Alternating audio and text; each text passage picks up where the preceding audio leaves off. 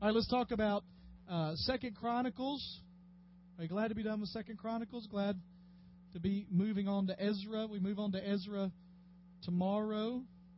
So, but Second Chronicles, um, you got questions there or overall theme kind of questions. We have gone through the historical books, basically, before the exile. Ezra, Nehemiah, Esther are all post exile uh, books or during exile.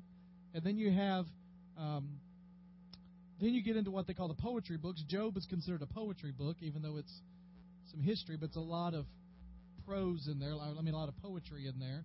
Uh, then you have, we're already reading Psalms and Proverbs. You have Ecclesiastes, Song of Songs, those kind of things. And then we'll get into all the prophets, major and then minor. And so uh, we have definitely turned the corner on the half of the year, and we're finishing up the history book. So, questions you have, things that you noticed or would like to talk about, or things that touched you or bewildered you, or whatever. Yeah, it's Josiah is a breath of fresh air. Um, one of the things that happens, uh, one of the things that you notice, and it becomes more and more apparent the closer you get to the exile, as I mentioned, is that there Chronicles is basically concerned with worship and how they did with worship. So that's why we get a much more detail even about Josiah or Hezekiah and what they did. Um, one of my one of the things I marked was on August first, uh, chapter thirty-one, verse one.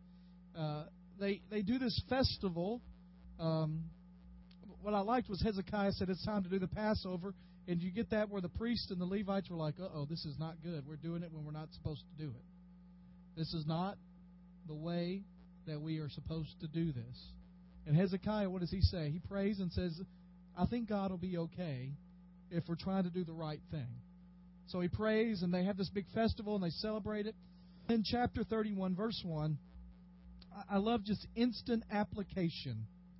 It says, When the festival ended, the Israelites who attended went to all the towns, and they smashed all the sacred pillars, cut down the Asherah poles, and remove the pagan shrines.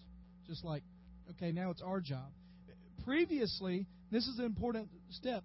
Who's who is it always talking about who is supposed to tear down those things? It's the kings, right? That they they put that on the king. This is a little bit of a transition to show responsibility of the people. And part of the reason for that is remember when is this written? This is written after they come back from the exile when they did not necessarily have kings like they had here. And it became more of a people kind of institution. All right? Other things you notice, maybe something you noticed in the text over the last few days. Yeah. Well, and they, you know, it was they had had some tough years, partly because of their disobedience with God, and it was, was part part of it was worship, and then part of it was taking down the poles, but part of it was taking care of each other too, and food allotment was a part of that. Well, and here's the thing: what you see throughout this, and the reason what you see is God is very serious when sin happens. But you also see, you do see Him almost rushing to restore them because of His love for them, if they will. Right. Now, this they wouldn't a lot of the time, and it's important for if you're teaching this and saying that if you're teaching history with relevance for today, you want people to understand the way you bring favor with God is you turn to Him, and if you just turn to Him, that's all it takes. And it's true. I mean, God, I mean, God's never been embarrassed about His love for His people. If you think about the prodigal son, he comes back, and what does the dad do in that story? He runs to the son, and he does something in that society that would bring shame. He lifts up his tunic. You didn't show your legs. And if you lifted up to run, you were disgracing yourself if you were the dad. And so he's never been embarrassed about showing love to us. And you do see that in this. If they would just turn to him, you know, he'll, he'll hear. Yeah, and they didn't necessarily. Right. So, and, and you have to see this as um, in seminary they they talk about the polemic use of history. Now, that sounds really complicated. But what it means is the lessons you learn from history, that they're teaching things through history. And what you have to remember is Second Chronicles is a book of history, but it's a book that's attempting to teach through history. You know, the, the old saying is those that um, forget history are doomed to repeat it, something like that, right? So they're teaching, and what they're teaching is listen, at any moment, these kings could have turned back to God. So if you find yourself where the heavens have shut up, where the rain is not coming, where the land is desert, if you will, humble yourself, turn from your wicked ways, pray and seek his face, then he will hear from heaven and will restore you. And so it's they want that repeated over and over again. Chapter 30, yeah. Yeah, the the the issue there is Hezekiah, and you see this with Josiah as well, they, they get in office and they turn back to the Lord and they go, We have not been doing what the Lord called us to do. And so, what do we do? Well, in Hezekiah's case, we're going to celebrate the Passover. It's not the right month. Well, I'm not waiting 11 months. We're going to do it now. And so, get everybody together. They all get together and go, Oh, now we got a problem. We, these people can't, they haven't done the ritual purification. Well, we can kill their lambs and just let them eat, and then we'll pray God has mercy. You're talking about, well, it was their Passover. Yeah. I mean, it was it was the event that Jesus used to reinterpret for the Passover. Yeah. Um, but yeah, it was a big. It was their supposed to be their annual biggest celebration. But they, Hezekiah is the first one to celebrate it in hundreds of years. Yeah, yeah. They they they had back in Leviticus, they had specific cleansing rituals to get to Passover. Yeah, and so they were supposed to not eat unworthily, as Paul would say in first in uh, First Corinthians. They, they they were to take it with the right heart. Now theirs were much more external than ours, and we don't ask everybody if they've washed their hands when they come in. Uh, maybe we should, but we don't, right? Um, it, it, was much more external, making sure their hands were washed and they had offered the right sacrifices. It wasn't an internal, you know. When we talk about make sure you don't take it unworthily, we're we're saying make sure that, that you don't have unconfessed sin or relationships that are broken, or and that would have been part of it. But there was also that external factor, and so for them it was visible to see. Jim over there hadn't taken a bath in a couple of months. He's dirty. Well, we can let him eat. He can't kill it he hasn't, we haven't done the ritual of purification that we should have from the temple. That's not the people's fault. That's our fault. They didn't know, so we'll depend on God's mercy here. They're, they're catching up. I really think that was a catch up kind of thing, you know. Yeah. It's like they, they just forgot it. You know, what's interesting is what you do see out of the exile, when they come back from exile and they reinstitute worship and Passover, that was several hundred years before Jesus came. Well, what's still happening when Jesus is there? When does he take the Lord's Supper? He takes it during Passover. So, what you see when they come out of the exile, it's like we are going to follow the instructions. And we're going to do Passover and we're going to do the Feast of Weeks. And they do that faithfully for, um, they returned in 586. So for over, that's 586 BC. So over 550 years, they consistently did the Passover. The only time faithfully doing the Passover in the history of Judaism is about a thousand year, not quite that long. There's a few hundred year frame from about 550 years before Christ was born till 70 years after till 70 AD when Jerusalem is destroyed. And it's never been fully realized even since then, like biblical, like it's outlawed in, or outlined, not outlawed in the Bible, outlined in the Bible, right? Solomon would have been, I, I you know, I wish, does anybody have that sheet I gave you a few weeks ago? Solomon would have been somewhere in the mid 900s uh, David was around a thousand. Uh, Solomon was in the mid 900s, and Hezekiah would have been. My dates have left me in the 700s somewhere. Deborah, you got that over there? Yeah, let me look at it. David was around a thousand, I know that. And then Solomon would have been ended in 931, and then Hezekiah is going to be in 728 or so. So about 220, 220 years, somewhere around there. I wasn't far off on my dates. Dr. Moore back at Union would be proud. Other things in Second Chronicles. Yeah, they, they cooked over open flames and they had big pots. I don't. I mean, it was. They they were much more sophisticated society than we like to think sometimes. But, uh, yeah, they uh, and and they you know each family would have enough to cook for their family. And when I say that, that's not a meal for 4.5 like we think of in you know in America we have two parents and two and a half kids, so it's four and a half people in a family. It's not that. It's when they cook for their family, they cook. It, it's like the old farmer Sunday afternoon meal. You know, everybody in the family would come over, and you'd have 15 or 20 people. They probably had sometimes 40 or 50 people at each meal, and so you'd have to have some large cooking areas.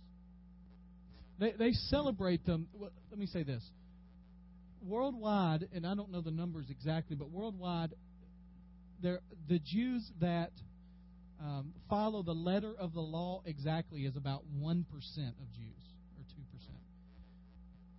Those are the ultra conservative. Uh, uh, Orthodox, which doesn't necessarily mean that they follow it exactly, but try to follow as much as they can, um, are about 9%.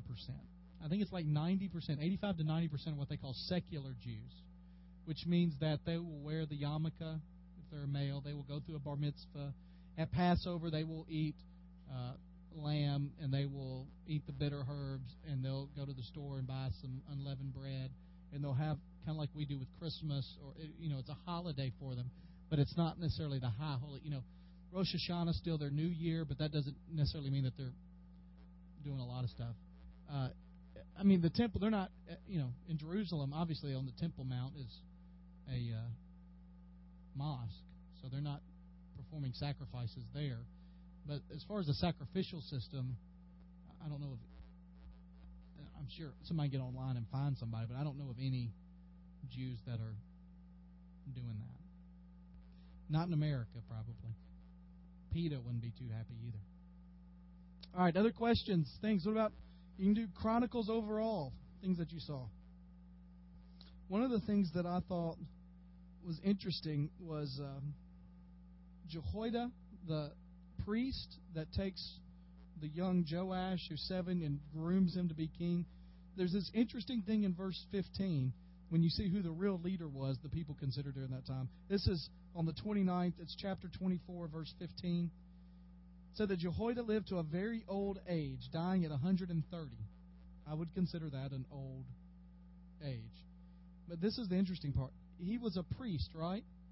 He was buried among the kings in the city of David because he had done so much good in Judah for God and his temple.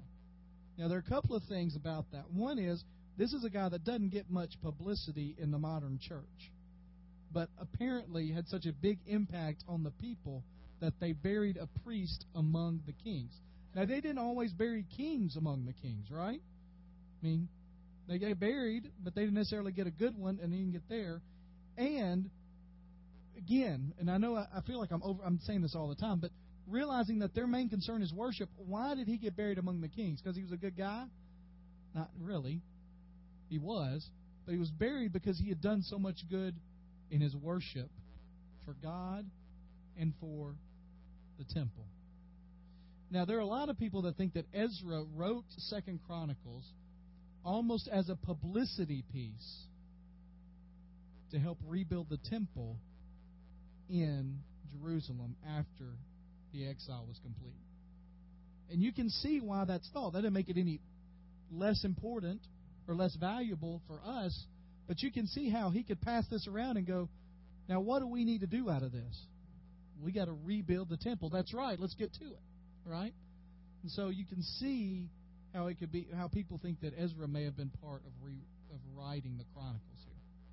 In fact,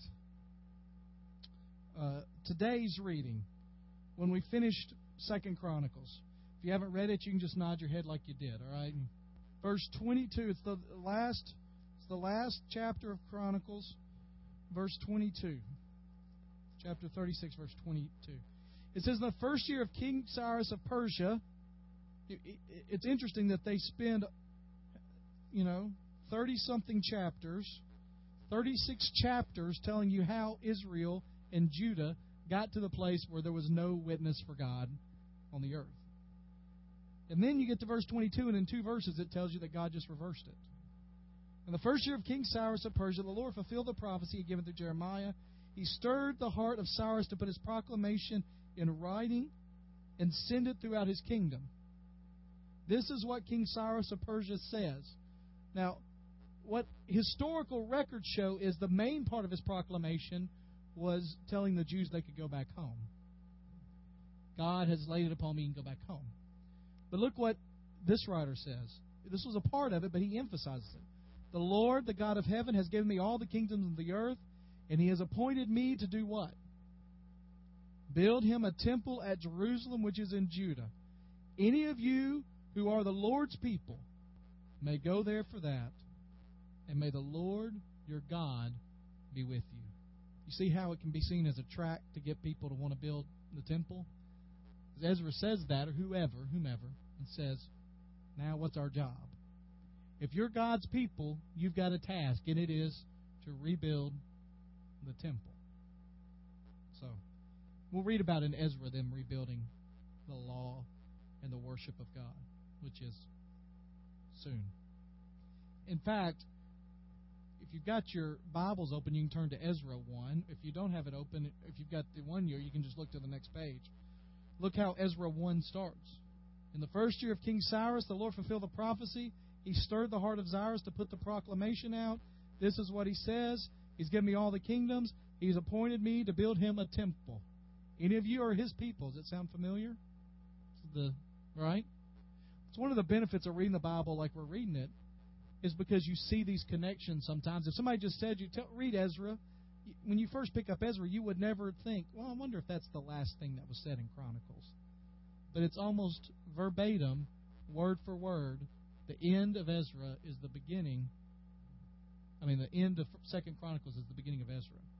Now, the same is true when you get to the New Testament when somebody writes two books that go back to back. In the book of Luke, the last thing is Jesus giving a great commission, right? What's the next book he wrote? Acts. And in Acts, although it's phrased differently, it's Jesus giving a great commission and then leaving. And so he when they oftentimes when people would write books, they would tie them together in some grammatical way. All right, anything else in Chronicles before we move to Romans? All right, turn over to Romans, what we read this week. We started Romans 12. Is that where we started this week? Any questions you have? You can ask before Romans 12, but any questions you have in the book of Romans? Chapter 16, the first word, or the first words, not the first word, but the first words. I'm looking at it in two different versions because, yeah, the word there is literally a servant in our church. Okay? And what you have to determine when you're reading in Scripture is whether a word like that is used as a title or as a description. Okay? And so that's not as easy as some people would like to make it.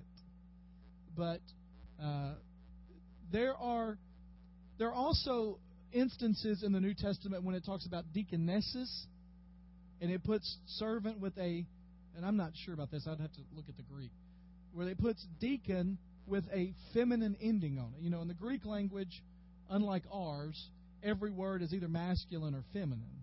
And so they, or they have neuter, but they masculine or feminine. So it would be a deaconess.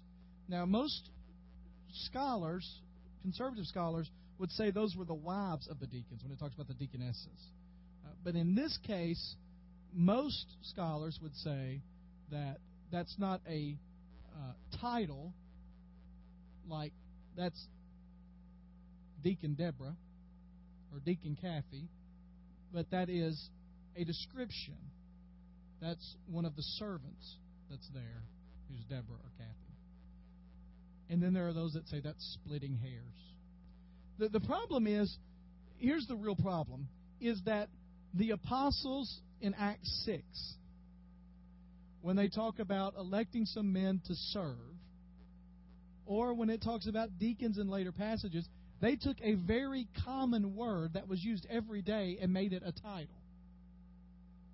Um, so, you know, how do you well, were you using that as a title? And they didn't capitalize anything. In our world, if you want to say, um, for instance, uh, the word Lord in the English language, not today so much, but a couple hundred years ago, was used a lot. He is Lord of that land. That he is over that land. Then there was Lord John or whatever, Lord uh, Patrick, whoever it was. You know, that was a title. But in the English language, you denote that by capitalizing it. If you put Lord Patrick, you knew who was talking about. If he was Lord of the land, it's not a title. The problem in Greek is when they wrote the New Testament, there is no punctuation and no capitalization necessarily. So it's just letters together. That makes it more difficult. I think I ran around that issue enough to not answer. Other questions from Romans. And this was not the last time we will have those kind of discussions because when you get to the pastoral epistles and some places, there are some interesting discussions. I, my guess is very soon, our the bulk of our question time has been in the Old Testament. My guess is here very soon it's going to move to the New Testament. Because just this week, when we read First Corinthians, we're going to get into food sacrificed to idols and men living with their stepmom and Lord's Supper issues and not suing anybody. Minister is another word for servant. Yeah. All right, other questions in Romans? Yes, all the way up top. Here's here's the here's the salvation history. God created man. There at the beginning there was no Jew nor Gentile. He just created man and woman, and then they began to prosper.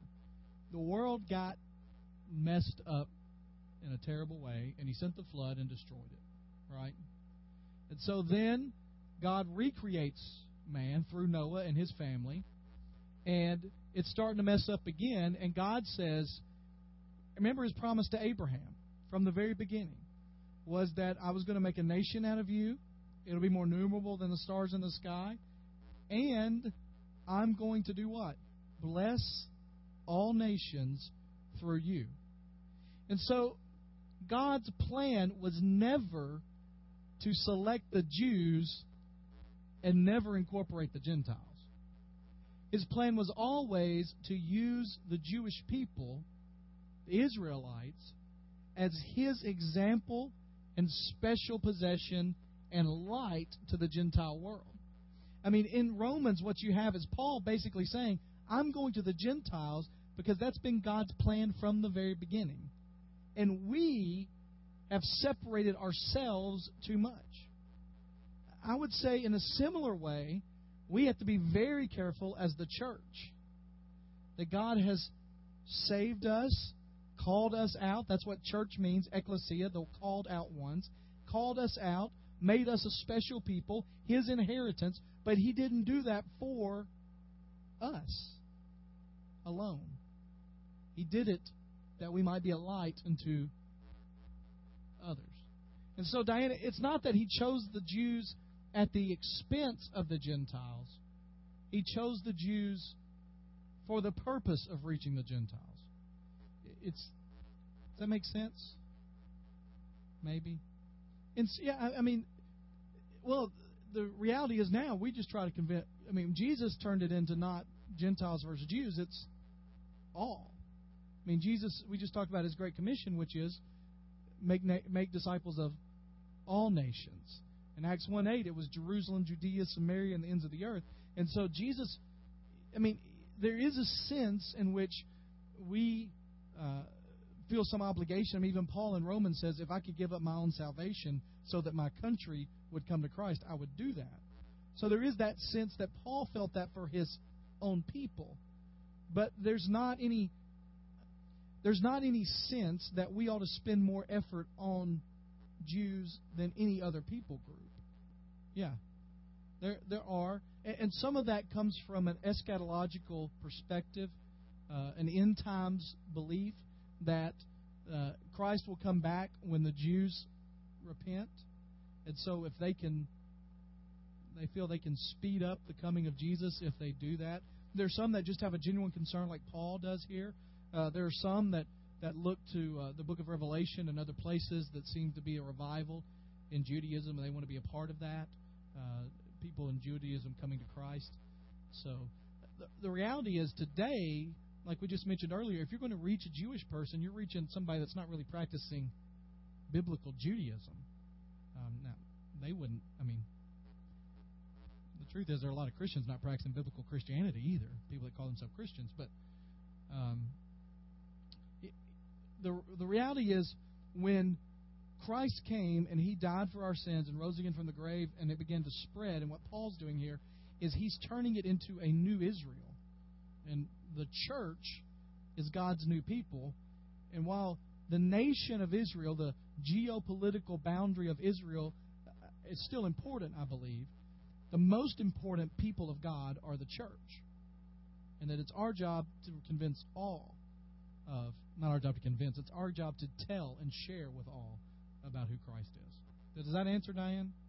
Now, I, I don't think that that was ever. I mean, it's obvious that he helps the Jews. It's obvious that he, uh, the nation of Israel, that he. Um, it, it's obvious that he, he has them as a special people, but it was for a greater purpose. It, it wasn't that he loved any less, it, it's just for a greater purpose. Yeah. Well, it's because, well, you know, the thing is, Abraham didn't choose, didn't choose him, God chose Abraham and Abraham obeyed. Um, it's because it's just because God. This is going to sound simplistic, and, and don't tell any of my professors I said this, but he had to have somebody. If his plan is that I'm going to build a people who are going to then demonstrate my love and care for them to the nations of the world. Uh, for instance, in Solomon, who was King Solomon, the wisest man in the world, and Queen of Sheba comes and goes, you're greater than I thought. Your God is unbelievable. Um, it, he had to have somebody. You know, wasn't like Abraham was walking around and said, Well, I'd really like to be the father of a great nation. Is there a God out there that'll help me? I mean, he had to have somebody. And so it wasn't a selection. Um, it wasn't a selection. It, I don't know how to phrase this. It wasn't a selection that he loved them more than anybody. He loved Abraham more than anybody else on the earth. And because he loved Abraham more than anybody else on the earth, and his love was small compared to everybody else, I'm just going to make a nation out of Abraham because I want to spend time with him. I don't want to spend time with everybody else. It's just Abraham. It was more, this is my plan. And my ultimate plan is to have a people that I will send my son into who will then die for the sins of the world. But I want to plan that begins with the people. One of the issues that we have sometimes when we read the Bible is we read it very microscopically. We read it verse by verse, bit by bit, story by story. We we read this week the story, even if you're doing a through the Bible kind of study in Sunday school. This week you're reading in 1 Samuel 2, and in two weeks you're reading in 1 Samuel 18, because you're doing all of 1 and 2 Samuel in three months. And then you're going to leave there and you're going to go to Jude and so it doesn't connect. And when we do that, we get bits and pieces instead of the overall story. Other questions, thoughts? Book of Romans. Yes. And, and here's what I would say based on what I just talked about. First of all, what I think Paul is saying there is that the, the Jews took their special status too far. Because why does he say their hearts have been hardened? It's not because of what God has done, it's because yeah, because too many Gentiles are coming in. And and we can't associate with the Gentiles, so this must not be of God. The wrong kind of people are accepting the message. If Paul would have stayed in Jerusalem and just preached Jesus Christ to all the Jews, they would have been fine. But when he started engrafting, as he talks about before, these branches of the Gentiles, that's when they harden their hearts. I, I think in verse 26, and I mean, we talked a little bit about this last week, but it's this is some very difficult passage to, to wade through. My feeling is what he's saying there is that Israel will be saved, which is the people of God will be saved. And that Uh, the liver will come, he will turn godliness away, and this is my covenant with them. Uh, they're enemies of the gospel, but election is concerned, they're loved on account of the patriarchs. And what he's saying there is there is still a special bond with these people because of the story that is played out. But um, they're still disobedient at this time. They've become disobedient that they too may now receive mercy. Uh, and so they, he says basically that Israel is in the same boat that we all that all the Gentiles were. That now Israel is the same place we were, and we all have the same choice to make.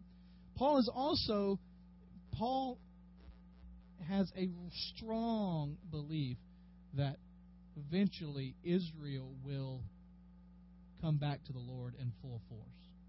Right. He has a strong belief. And part of that comes, I'm not saying it's not true, but Paul has such a heart for them. And what's interesting, based on these verses, there are now missionary movements called the Back to Jerusalem movements that are attempting specifically to go to Jerusalem. Um, this is an interesting thing. Almost all of them are out of China. And they are in China, where Christianity is growing faster than any other place on the face of the earth. Um, there, there, are statistics that say uh, in 20, 15 years, there will be more Christians in China than there are people in the United States. You're talking 400 million, possibly.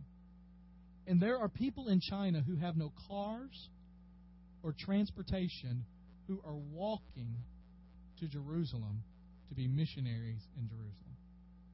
And they base it on these verses. Um, so it's not, it's one of those verses that Scripture teaches me that um, that the only way to be saved is through Jesus Christ.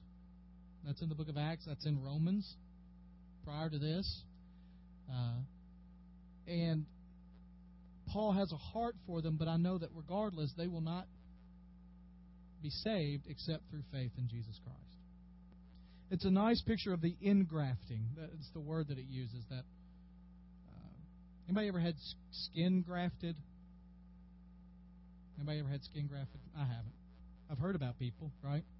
And they graft skin from one part onto another part of your body, and it just blends in. Um, the only reason I would say it seems like an end time kind of statement, but there doesn't seem to be any other end times teaching around it. Um, it seems to be because he's talking about their situation now and what they're doing now, and so. Um, just a little note on Romans. There are a lot of people that think that Romans was this this particular Romans was written to the church at Rome, but that the middle part, the content of it, was a almost like a tract that Paul had written to hand out or to give people to read about what Christianity is all about.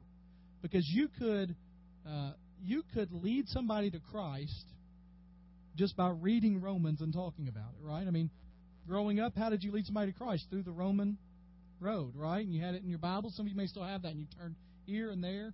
Um, but and so they think that you add on the beginning of that. Paul had this letter, this stock letter about things, and then you put chapter 16 and you put chapter 1 on the ends, and it's a he's personalized what he's written in the middle.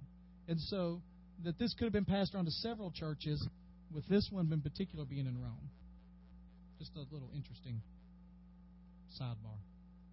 Here's the, one of the things that happens always in the epistles and the letters. You have a section of theology and then a section of application and usually they're pretty balanced. In the book of Ephesians, the first three chapters are theology, the second three chapters, for the most part, are application. The problem with what Paul wrote here is he wrote way too much theology to be able to flesh out the application. So you do just get that, oh, and here's what that means. And it's very quick little statements. I mean, if, if I was just thinking as I was reading that, I outlined a lot of it. I thought, what if I tried to preach like four verses and it'd take forever? because you'd have to unpack so much. Um, I mean, just take uh, verse nine through thirteen. Don't just pretend to love others; really love them.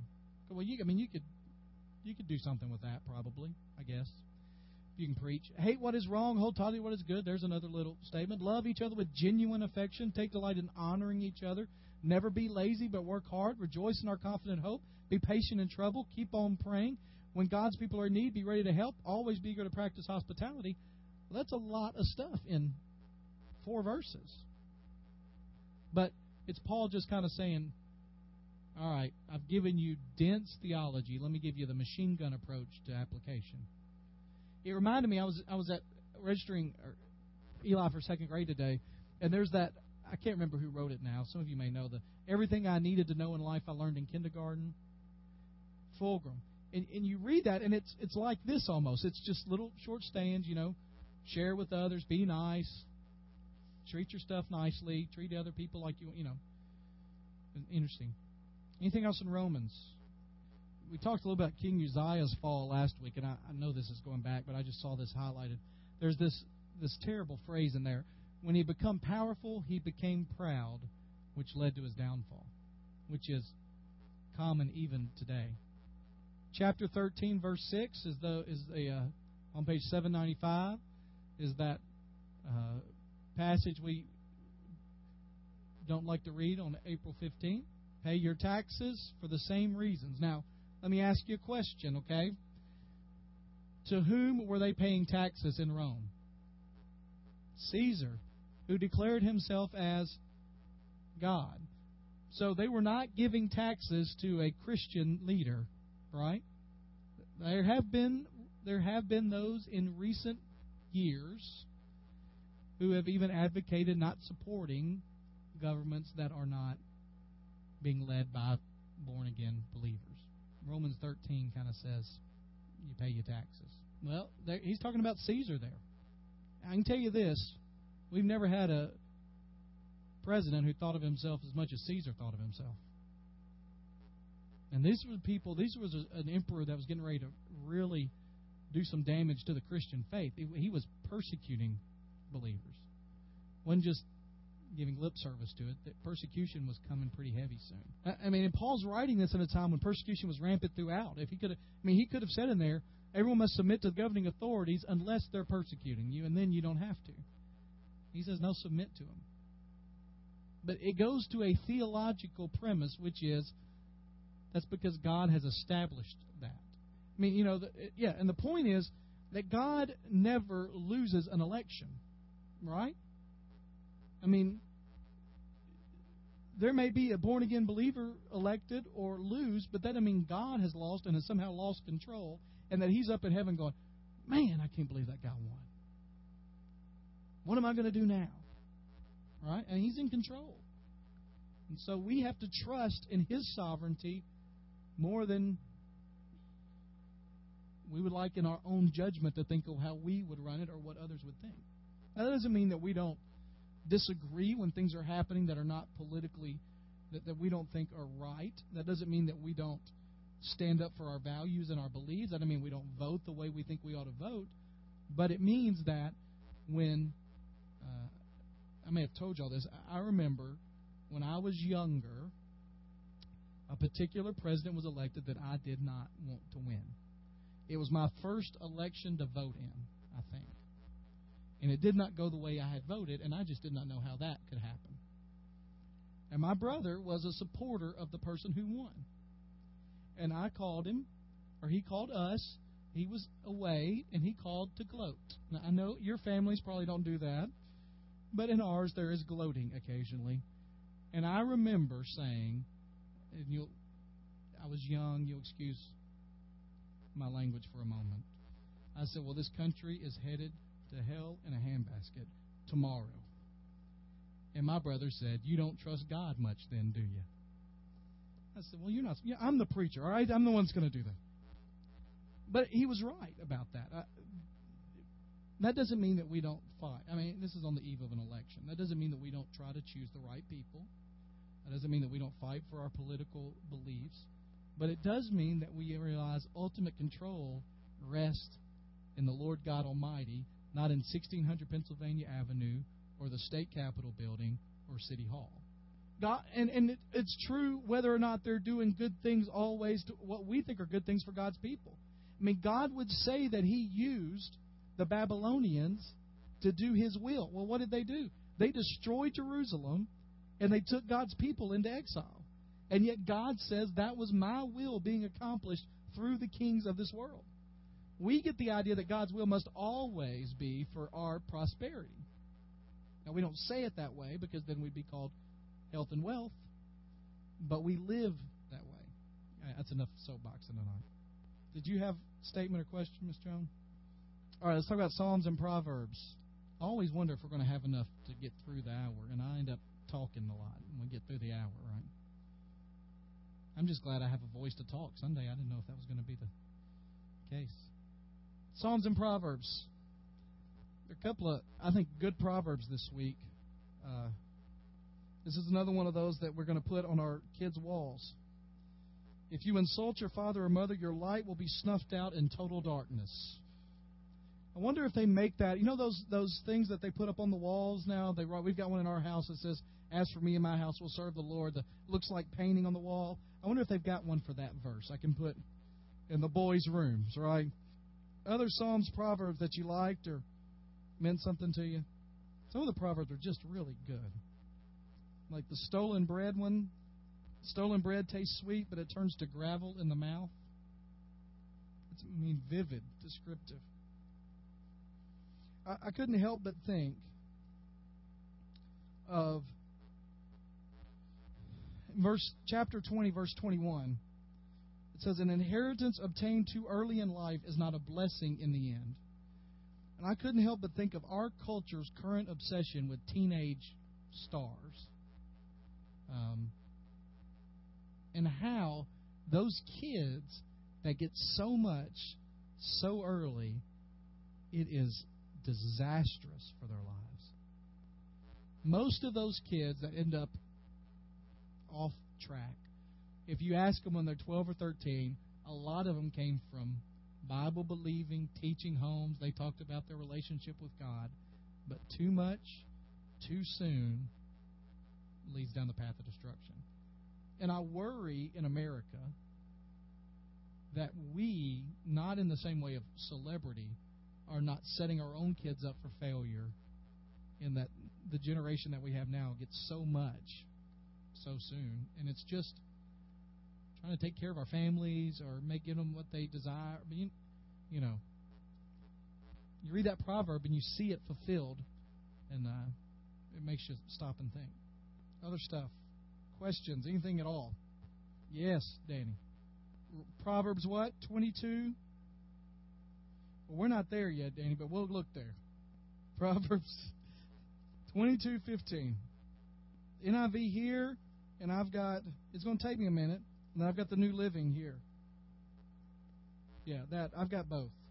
The NIV is folly is bound up in the heart of a child, but the rod of discipline will drive it far from him. In the heart of what? A boy? It sounds like we got some issues we need to discuss, Danny. I'm still trying to find it. We're not, we're not going to be there till the month of September, Danny. You're getting ahead of us here. We will read Proverbs 22:15 on September the 2nd. And it says in the New Living, a youngster's heart is filled with foolishness, but physical discipline will drive it away. Yet another verse that could go on the walls of my children's bedroom. Difference the differences in the versions of the Bible come from translation philosophy, when they were translated, and why they were translated. The King James was translated in the 1600s. And so, obviously, they translated the King James to make it the most readable version of the Bible in English. And in that day and time, it was the most readable version. But if you read it today, we don't talk like that. And so that's why newer versions have come. Now, if you want the real explanation for translations today, why there are so many today, is a lot of money. You don't. The reason King James is still published by everybody because you don't have to pay anything to publish a King James. There's no copyright on it because it was written in 1600s. So they, they don't have copyrights the reason we have a Holman Christian Standard Bible, also known as the Hardcore Southern Baptist Bible, is because Lifeway was paying royalties every time they quoted the New International Version. And so Lifeway got their own translation. And it's a good one, and it's done by good people. But now, when they print the HCSB in their material, they don't have to pay anybody for it because it's it's theirs.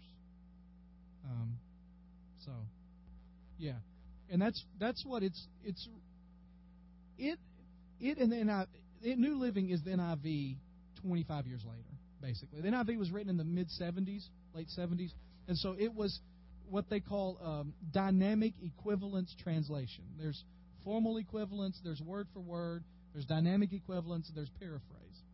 In the New International Version, New Living, or dynamic equivalence, that means that they look at a verse and they say, what does that verse mean? Not what does each individual word mean. Now, that has to go into it, but, you know, like phrases that we use today that are colloquial or, you know, whatever, um, they would say, well, okay, what does that mean for us today? How would we say that today?